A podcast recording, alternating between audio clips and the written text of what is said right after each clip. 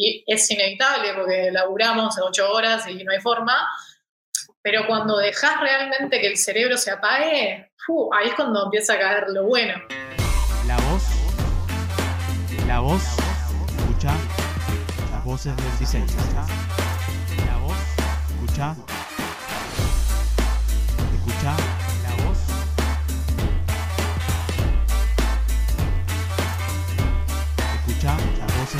voces del Hola y bienvenidos a Voces del Diseño. Yo soy Nico Suárez y hoy estoy acompañado por Lucía Guedes, UX Manager. ¿Cómo estás, Lu? Bienvenida. ¿Cómo estás, Nico? Gracias. ¿Todo bien? Antes de empezar, comentarles que estamos en YouTube, en Spotify, en Instagram TV, en Apple Podcast, en Google Podcast, entre otras plataformas de podcast. También se pueden suscribir a la newsletter entrando a imnicosuárez.com barra podcast, imnicosuárez.com barra podcast. Sin más, comencemos. ¿Cómo fueron tus comienzos en el diseño y qué es lo que estás haciendo ahora en este momento? Mis comienzos en el diseño, bueno, eh, fui a la facultad, como creo que todas las personas que quisimos estudiar diseño gráfico, yo soy licenciada en diseño gráfico, eh, fui a la ORT, terminé el liceo, fui a la ORT, hice la licenciatura en diseño gráfico y mm, así fue que me metí al mundo del diseño, ¿no? Que no tiene nada que ver con lo que hago hoy. Eh, a ver, me recibí de, lic- de licenciada en diseño gráfico y después empecé con unas amigas, arrancamos a hacer un estudio donde empezamos a trabajar freelance y ahí yo era como la nerd del estudio, ¿viste? A mí me empezó a gustar como la parte de, ni siquiera existía eh, en esa época la Dreamweaver, o sea, Flash, ¿entendés? Entonces, este, bueno, yo era como la nerd que hacía toda la parte de Flash y Dreamweaver y en realidad me gustaba tanto que empecé a, a estudiar cómo codear sin usar las tablas. O sea, div, el famoso div, y, y nada, y así empecé a codear y empecé a hacer front. Eh, y bueno, era yo la persona que se encargaba de hacer los sitios web que nos encargaban los clientes. Ahí fue que empecé a darme cuenta de que a mí me copaba más ese mundo digital y no lo impreso. Entonces, en un momento determinado dije, che, yo eh, las quiero muchísimo a mis amigas, que hasta el día de hoy seguimos siendo amigas. Un estudio, yo llamaba al estudio. Eh, pero me voy, yo las quiero muchísimo, pero yo quiero hacer mi carrera para otro lugar. Y ahí me fui a una agencia que era una agencia pura digital, ¿no? Y los, los locos hacían todo lo que era web, aplicaciones, hasta cosas para televisión, ¿no? Me fui con Vicky, Virginia Cabrera, eh, y empezamos a laburar ahí, las dos, y ahí empecé a meterme más en todo el mundo digital, pero era puro diseño, yo no codiaba nada. Eh, y en un, momento- en un determinado momento nos fuimos de ahí, o sea, la empresa en realidad cerró, y ahí estuve laburando un tiempo freelance también y hasta que surgió la oportunidad de ir a Genexus. Eh, ¿Y qué me interesó de Genexus? Justamente que era el, el año en que fue el boom de los celulares. Empezó tipo el iPhone, Android y fue el boom de las aplicaciones móviles. Entonces Genexus hacía, eh, generaba, ¿no? Eh, como fácilmente aplicaciones móviles. Entonces, nada, y yo me tuve que meter, era la única diseñadora que había en ese momento enfocada en eso. Entonces empecé a laburar ahí y claro, meterte a laburar con aplicaciones móviles para iPhone tenías que estudiarte todas las guidelines, Human Interface de eh, iOS, Android, las diferentes patrones de uso, ¿no? Cómo era la interacción, cómo los usuarios leían, cómo scrolleaban, dónde se ponía el dedo, etcétera. Y todo eso me empezó a gustar mucho. O sea, esa es mi parte muy nerd, que me, me encanta mucho toda la parte técnica. Y ahí empecé a estudiar mucho y me di cuenta que a mí me copaba todo lo que era interaction o todo lo que se decía como usabilidad, cómo ayudar al usuario a alcanzar sus objetivos, básicamente. Y me di cuenta que no, no sabía dónde estudiar eso. Hasta que encontré, de casualidad, no me digas cómo, un grupo que se llamaba XDA. En ese momento eran, creo que estaba Santi, Dramerhead, Ibero Rabagliati. Eran muy pocos los líderes, era muy poca gente. Y, pero a mí me abrió el bocho porque tu- teníamos meetups donde eh, veíamos diferentes formas de, no sé, hoy vamos a hacer card sorting, ¿no? Una técnica de research. Entonces, éramos muy pocos y los que tenían experiencia, sobre todo laburando para empresas en Estados Unidos, ya tenían más experiencia en lo que era test de usabilidad, el mundo con el usuario. Entonces ahí fui aprendiendo de ellos, ¿no? Y ahí fue que dije, ta, yo quiero hacer esto. Voy a empezar a estudiar esto. Y empecé a leer libros, internet, eh, y bueno, y todo lo que pudiese hacer con el boca a boca. Empecé a meterme cada vez más en la comunidad IXDA, terminé en un momento siendo local leader de IXDA. Eh, y, y bueno, y ahí fue que en el 2000, no me acuerdo, 14 capaz o 15, eh, con Vicky también, dijimos, bueno, vamos a hacer un estudio con foco pleno en aplicaciones que tengan calidad a nivel UX y UI. Eh, solamente nos dedicábamos a eso, sitios web o aplicaciones móviles eh, con calidad, determinada calidad. Y ahí empezamos Urraca, que es el estudio, era como se llamaba el estudio Urraca. Ahí estuvimos dos años laburando, aprendiendo muchísimo también, ¿no? Ensayo error, mucha experimentación. Y hasta que en un momento, bueno, vino Mercado Libre. Eh, Mercado Libre empezamos laburando nosotras dos también, empezando a armar el equipo acá en Uruguay. Y eh, bueno, ahí ni que decirlo, ¿no? Mercado Libre fue, nada, la escuela. O sea, ahí es donde aprendí, pero muchísimo, muchísimo, muchísimo de todo lo que es UX, usabilidad, proceso de diseño. Y al día de hoy, como tú sabrás, Nico, eh, estoy, no, ahora en estos momentos no estoy laburando, pero estoy, a ver, hace cuánto, un par de meses, eh, en mi último tiempo estuve ya liderando equipos de diseño, uno en Uruguay y otro en Colombia, y, nada, ya como capaz que un poco más lejos de la parte técnica de todo lo que es UX, por así decirlo, y más del lado de gestión de equipos. Pero bueno, ese fue un poco mi recorrido. ¿Siempre quisiste ser diseñadora o en algún momento te había gustado, te gustaba otra carrera y de repente te dijiste, no, quiero ir por el diseño? Mira, te voy a contar, es muy gracioso. A mí siempre me gustó de chica, o sea, siempre me gustó pintar, el arte, o sea, siempre tuve como este lado nerd y el lado como artístico, ¿no? Que para mí es como el mix perfecto. O sea, yo de chica era una coleada en la computadora, hacía cosas en, en PowerPoint, ¿no? Como presentaciones, me recopaba. Y por otro lado, me gustaba esto de mucho dibujar, pintar, etc. Entonces, cuando llegó la etapa de, bueno, facultad, ¿qué voy a hacer? Yo estudié, hice sexto economía, ¿ah? humanístico y después economía. Y cuando llegó la etapa de facultad, en un momento le digo a mi vieja, oh, creo que. Creo que quiero ser contadora. Mi madre me mira y me dice, Lucía, por favor, déjate de pavadas. Anda a estudiar diseño gráfico, onda, Tipo, ya todos sabemos que vas a ser diseñadora gráfica, deja de, inventar cosas. Y yo dije, ah, sí, tenés razón, es obvio que no, es obvio que me gustó contabilidad por un rato y ya está. Y no, siempre, o sea, ya desde sexto, ahí va, desde sexto, yo ya había averiguado, yo ya sabía que quería hacer diseño gráfico. Y como que ese fue el único momento que titubeé. Y después no, me metí en diseño y nunca dudé. O sea, fue como, es acá, ¿viste? Así que, o sea, por suerte no tuve eso que le pasa a mucha gente que es tipo, ¿qué hago? O no me siento como honesto. No, siempre fue como que es acá. Después sí, viste que se va abriendo, ¿no? Eso. Pero eh, al principio sí, segura con eso.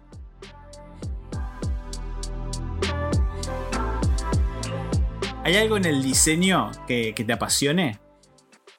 Sí, todo. O sea, yo, yo me considero como y, no estoy hablando del diseño gráfico puntual. A mí me apasiona el diseño en general, como, pero me apasiona porque creo que, de verdad aporta valor a la vida de la gente. O sea, desde nuestro lado, en UX o en usabilidad, siento que le mejoramos realmente la calidad de vida a la gente y lo, lo viví. Lo que pasa es que lo viví. O sea, cuando la gente viene agradecida a decirte, wow, esto, la verdad, es, que ahí eh, sentís eso que te emociona, decís, wow, esto está de más bueno, me apasiona eso, me apasiona así como desde el lado de el diseño industrial, por ejemplo. No sé, yo no te puedo comprar un, un objeto, un mueble que está como más, ¿viste? más fuerte que yo. Tiene que estar bien hecho. Eh, nada, me apasiona, eh, creo que, eso, y no solamente el diseño, capaz que a mí lo que me pasa es que me apasiona también la parte más estética, ¿no? De, todo, de toda lo que se dice diseño, pero si lo llevas a arquitectura, por ejemplo, yo voy caminando por la calle y, miro para arriba y, no puedo creer los edificios que hay en Montevideo, por ejemplo, muchos que son Art Deco o Art y que están ahí, ¿viste? Abandonados.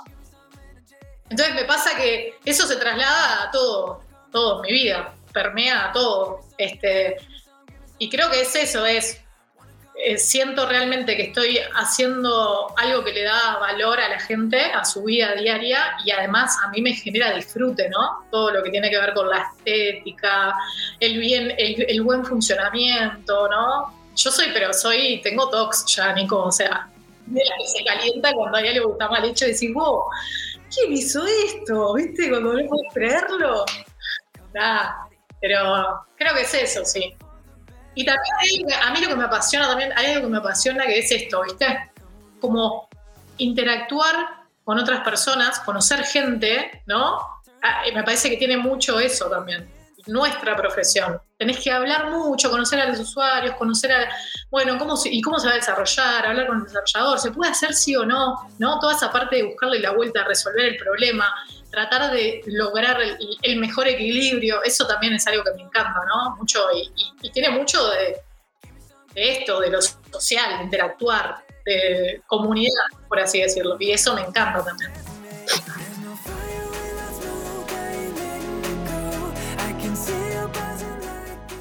¿Tuviste alguna experiencia eh, dentro del diseño que te haya marcado? Oh, tuve muchas. Eh, mira, cuando estuve en facultad, tuve que hacer un proyecto final para una, una materia que era señalética eh, y teníamos que elegir un lugar real y hacer el proyecto de señalética de ese lugar. Y nosotros con estas amigas que terminamos haciendo el estudio después, elegimos el Hospital Pasteur. Y pa, tuvimos que ir meses. Yo creo que viví mucho tiempo en el Pasteur ahí metida, porque además tuvimos suerte de poder contactar con la dirección y a ellos les interesaba también el proyecto. Entonces, al final lo terminaron comprando y terminamos instalando la señalética. Y entonces fue impresionante porque ahí es donde te digo que realmente viví aportarle valor a la gente, de sentarnos horas a hablar con, no sé, el pibe de la farmacia que ya odiaba su laburo. ¿Por qué? Porque la gente no encontraba dónde era, no sé, eh, por decirte algo, medicina general. Entonces, todos los días venían y le preguntaban al pibe de la farmacia, hola, ¿dónde es medicina general? Y el pibe odiaba su laburo porque él quería vender en la farmacia y tenía que atender a no sé cuántas personas por día, ¿ah? que además se calentaban, ponerle si no sabía dónde era. Y, entonces ahí es donde te das cuenta de vos, realmente la gente, hay gente que la pasa mal. ¿ah? Y sobre todo en contextos eh, salados como el Hospital Pasteur, ¿no? Que es un contexto más vulnerable y también hospital, la gente de por sí ya está en un entorno complicado. Eh, entonces, nada, creo que ahí fue que ese, proyecto a mí me marcó y me encantó. Me encantó. Estuvimos como un año eh, y un año que íbamos toda la semana, ya nos conocían, o sea, estuvo, estuvo salado, estuvo muy bueno. Ese es uno. Después tuvimos que hacer en la facultad también un, hicimos junto con, se formó un equipo interdisciplinario de diseño industrial y diseño gráfico y se hizo una bicicleta para un, niño teletón y nosotros del lado gráfico hicimos como la gráfica, la estética de la bicicleta con el logo y todo. Y también eso estuvo re bueno. Fuimos también a la Teletón el día que le regalaron la bici, tipo, eso estaba, estuvo muy bueno. Y eso, como te digo, a nivel a nivel de proyectos más sociales, ¿no? Eh, pero después, yo creo que en, realidad las experiencias a, mí me marcó todo. ¿Qué querés que te diga? Después, no sé, como te pongo al otro extremo, eh, bueno, Mercado Libre, yo qué sé, entrar en, un equipo de UX que eran en total, cuando yo entré creo que éramos 80, y terminar siendo, no sé, 800, no sé cuántos son ahora, pero 800 y pico y, estar en ese trayecto de crecimiento, y a mí me marcó también, es como que te sentís parte de eso y decís, pa, la pucha, ¿no? Todo lo que, lo que podés hacer, todo lo que hiciste o el equipo hermoso que formás de alguna forma y te marca, ¿no? Es como sentís que ahí estás dejando algo, ¿no? ¿Cómo ves vos el, futuro de la industria del diseño? A ver, y te lo separo. Si, si te hablo del mundo UX, me parece que es eh, varias cosas. Me parece que es el momento, es como el auge, ahora es como... Ahora creo que está empezando, ¿no? Como con todo esto de la pandemia, el mundo remoto y como que todo se volvió ultra mega digital. Me parece que ahora fue el boom y que esto va a seguir. Y ahora con lo de Meta, esto que salió del mundo virtual, a mí me parece muy interesante a nivel experiencia, ¿no? Creo que ahí hay un cambio, un cambio brusco de, y un desafío para nosotros los diseñadores de, che, ¿cómo es esto, no? ¿Cómo hago para, para dar experiencias en este nuevo mundo, ¿no? O sea, ¿cómo va a ser eso? Entonces, por ahí creo que está bueno y, y Meta creo que es el quiebre. ¿Y por qué digo que es el quiebre? Porque en realidad creo que es como un videojuego, pero lo que pasa es que es tan masivo que va a ir todo para ahí. Entonces es como, creo que va a ser como inevitable que en algún momento terminemos haciendo cosas ahí.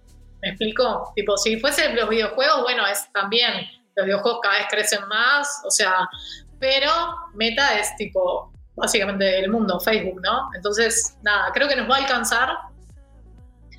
Eh, y yo creo que, o sea, prometedor desde ese lugar, ¿no? Me parece que, cada vez más, además, el diseñador de experiencia está cada vez más requerido, cada vez más posicionado en las empresas. Es como que ahora es un must tener, aunque sea un diseñador UX. Antes había gente que ni sabía lo que era o no le importaba.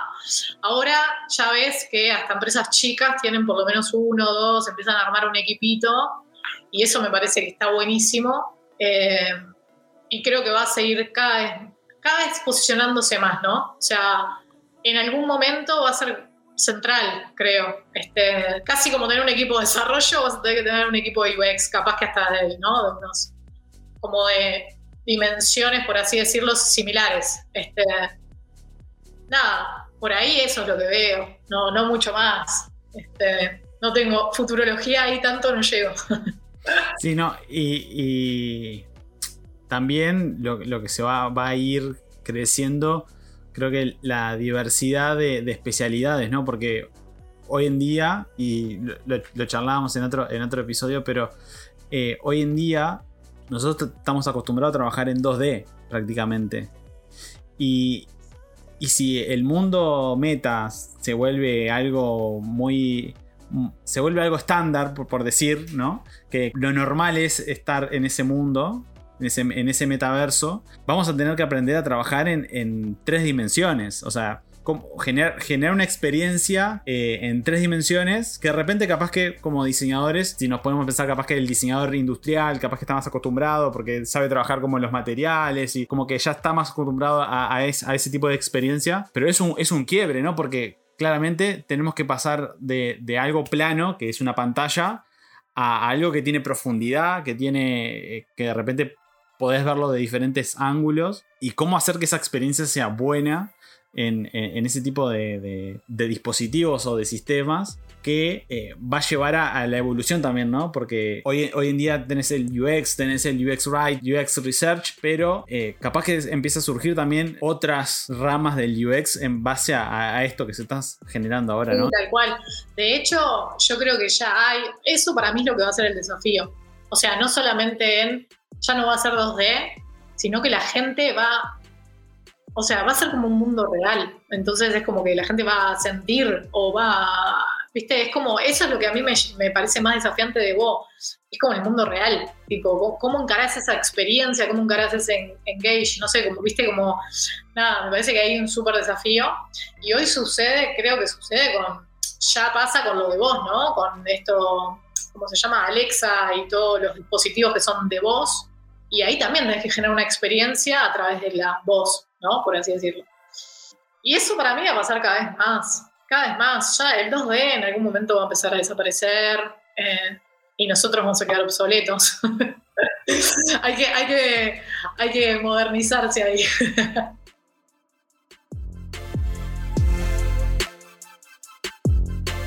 si bien todos, todos los humanos somos creativos, ¿cómo estimulás vos tu creatividad? Qué buena pregunta con tiempo libre, como ahora. no, eh, a ver, yo algo que, que, para mí es como esencial y que yo siempre promovía, creo, en el laburo, es siempre estar en constante búsqueda de, bueno, ¿qué se está haciendo? ¿no? Ir viendo, ver, ver, ver, ver qué están haciendo otros, porque creo que esa estimulación hace que te empiecen, lo dejas ahí, como que estás mirando, pa, pa, lo dejas reposar y de repente es como que empiezan a aprenderse cositas, ¿no? Se te empiezan a caer como ideas. Eso me parece que es como necesario, siempre estar como mirando a ver qué están haciendo otros. Y fuera de joda, el tiempo libre es eh, necesario para que el cerebro se apague y empiecen a caer ideas. Eh, esa creo que es re importante también. Y no sé, y no sé si a los tiempos que manejamos hoy lo hacemos tanto. Yo creo que lo que está pasando es que en realidad estamos más haciendo que tipo dejando como un tiempo muerto para, para ver qué cae y es inevitable porque laburamos ocho horas y no hay forma, pero cuando dejas realmente que el cerebro se apague, ahí es cuando empieza a caer lo bueno.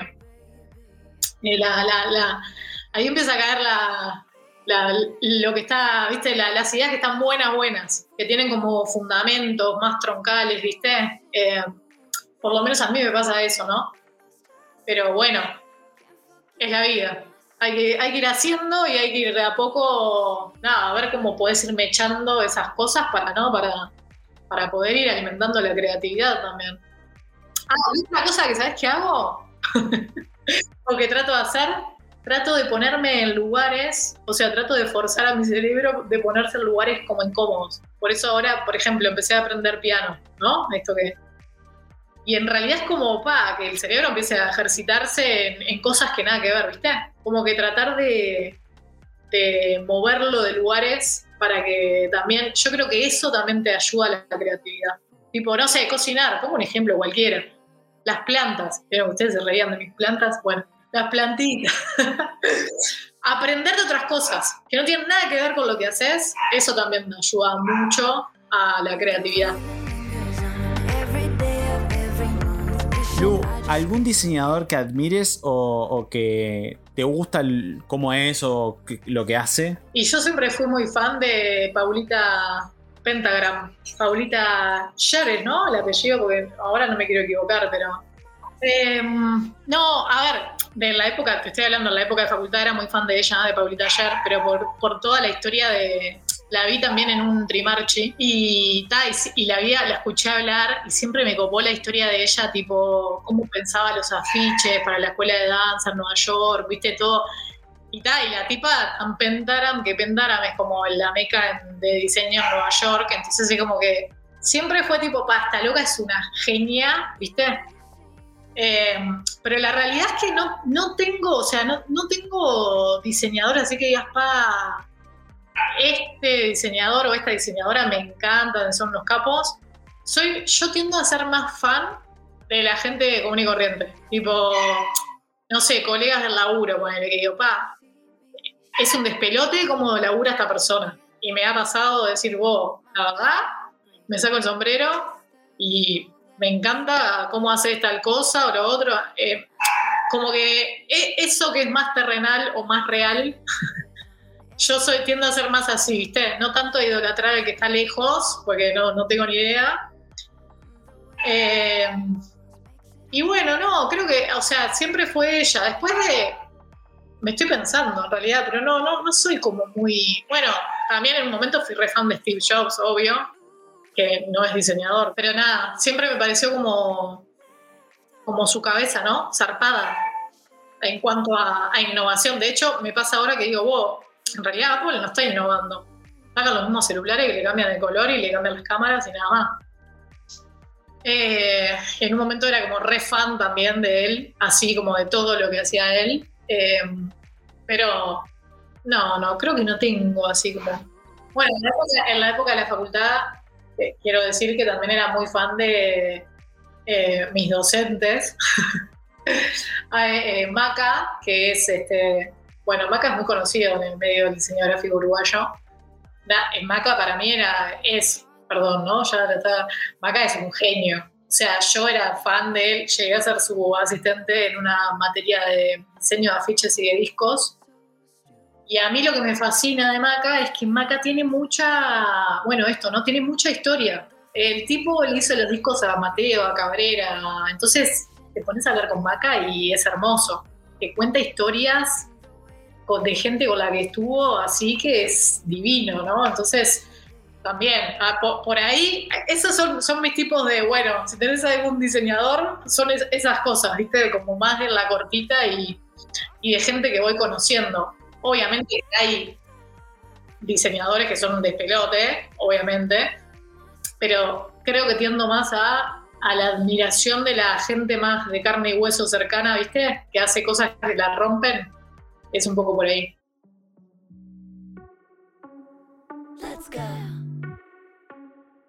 ¿Trackpad o mouse? Trackpad, hace años. Creo que el mouse no lo uso hace como 10 años más o menos. ¿RGB o CMYK? No, RGB, siempre. Si, si tuvieras que decirme qué, qué cosa siempre tiene que haber en tu escritorio, ¿qué, qué sería? Eh, creo que nada, ¿sabes? Y me gusta que no haya nada, porque yo soy muy nómade. O sea, me gusta llegar a la oficina, poner la compu y saber que puedo moverme de un lugar a otro sin tener que justamente mover nada. Eh, cuando tenía lugar fijo, o sea, antes de la pandemia, que tenía un lugar fijo, eh, nunca estaba en mi lugar tampoco. Y como que tenía cosas que al final eran las cosas, no sé por qué estar acá, me molestaban. Eh, y creo que con la pandemia me di cuenta que me gusta mucho más, tipo, llegar, poner mi computadora donde quiera sentarme y moverme de lugar. A mí me gusta mucho eso, ¿viste? Como que de repente quiero ir y sentarme en un sillón y de repente quiero ir y quiero ir a una sala o quiero ir a, una mesa en una isla determinada. Y me gusta mucho ir rotando el lugar para hablar con gente diferente. Eh, en la oficina lo hacía mucho, me movía de piso. Eh, incluso eso, ¿no? Me iba a otros pisos a laburar. Entonces creo que lo que más me gusta es eso, eh, el despoje, no tener nada ahí. ¿Cuál fue el último libro que leíste o algún libro que, te, haya gustado mucho y, que quieras recomendar? Bueno, estoy, eh, estoy releyendo eh, un libro que se lo recomiendo a todo el mundo, porque es el libro, se llama Creatividad eh, S.A. de Ed Catmull, que es el CEO de Pixar. Y ese libro lo leí hace como 3, 4 años y ahora lo, volví a leer y es muy bueno, muy bueno porque habla, bueno, justamente de esto, de todo el proceso, desde que él empezó a hacer un, a trabajar en gráficos para computadoras hasta, hasta que Pixar terminó siendo Pixar y cómo él manejaba, o sea, cómo dentro de Pixar manejaban a los equipos, los procesos, ¿no? Cómo eran los procesos. Y es ¡pah! un libro, a mí me, me encantó. Y ahora lo estoy volviendo a leer y me sigue encantando, ¿no? Eh, así que se lo recomiendo a todo el mundo. Creatividad, S.A. se llama, creo. ¿Cuál fue el mejor consejo que te dieron alguna vez? Eh, creo que el mejor consejo fue Marcos Larguero en la facultad. Me dijo, usted es muy buena. Lo que pasa es que usted es muy boluda. Si usted no fuese tan boluda y si se pusiera las pilas, usted sería muy, muy, sería muy buena. Y se ve que ahí me, me cayó una, o sea, eso me lo dijo un año que repetí. O sea, una materia troncal que repetí y la tuve que volver a hacer porque era una revoluda, tal cual. Y creo que ahí me hizo como un cambio en el chip y, bueno, se ve que me hizo efecto y creo que llegué acá también un poco por eso, ¿no? Ponete las pilas.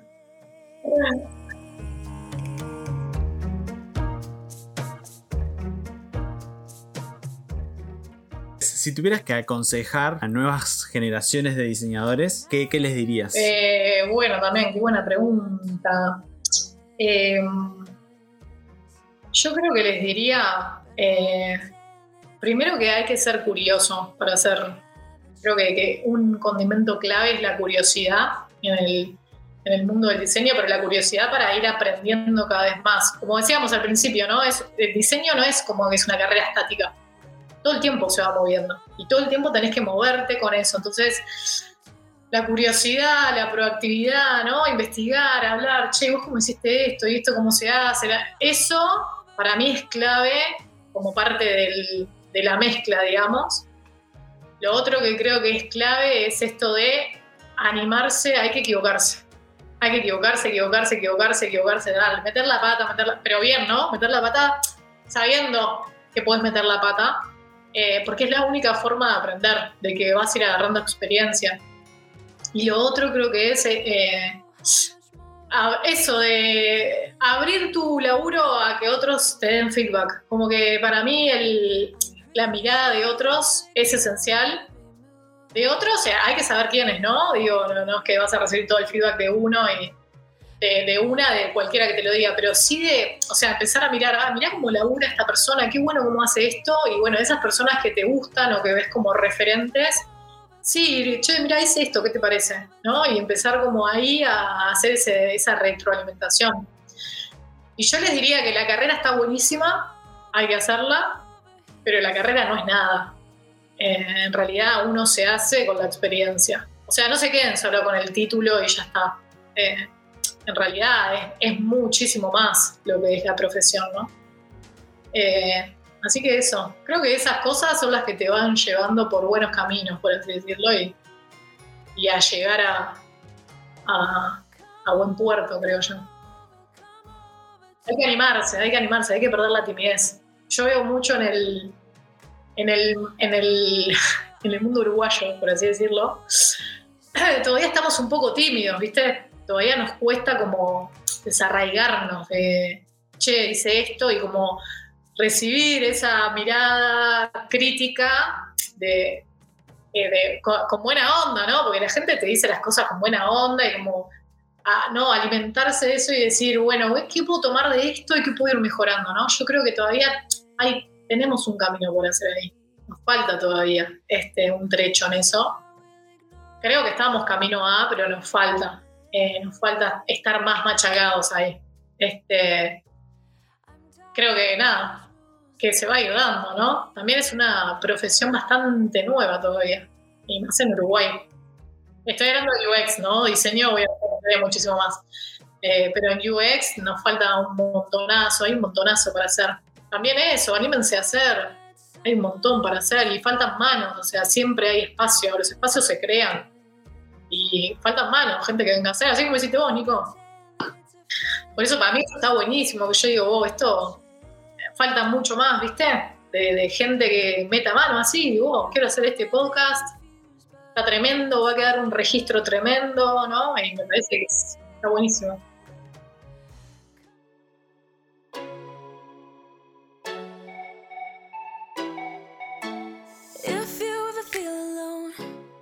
Y, y ahora para, para seguir sumando más voces y que otra, otro, otro diseñador, diseñadora esté, esté del otro lado respondiendo estas preguntas, me gustaría que nomines a alguien y, y que esa persona esté acá después en, en- en otro episodio. ¿A quién nominarías? a Vicky le haría, que tiene un montón de experiencia también.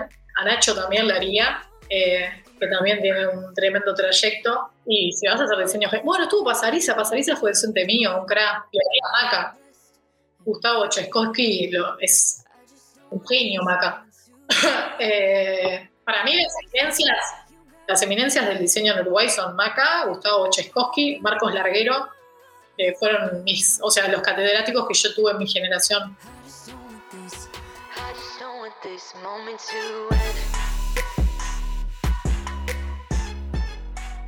Lu, estamos llegando medio que al final del episodio. ¿Cómo te podemos contactar? O si alguien se quiere acercar a vos o charlar o, o- o de repente contactarte, ¿cómo te podemos encontrar en las redes? Eh, bueno, no soy muy eh, fan de, eh, de las cuentas públicas, por así decirlo, de aceptar gente que no conozco. Ahí está mi lado de vieja. no, a ver, me pueden escribir eh, o en LinkedIn, Lucía Guedes, estoy ahí, me contactan, me escriben por ahí. Eso, esas son las redes que tengo más públicas o que pueden encontrarme. Ya me he contactado con gente por ahí para, para hablar de- del mundillo del diseño y soy bastante abierta a, juntarnos a tomar un café y hablar de lo que sea que tenga que ver con diseño, me encanta. Eh, así que eso, Nico. Por ahí me puedo buscar.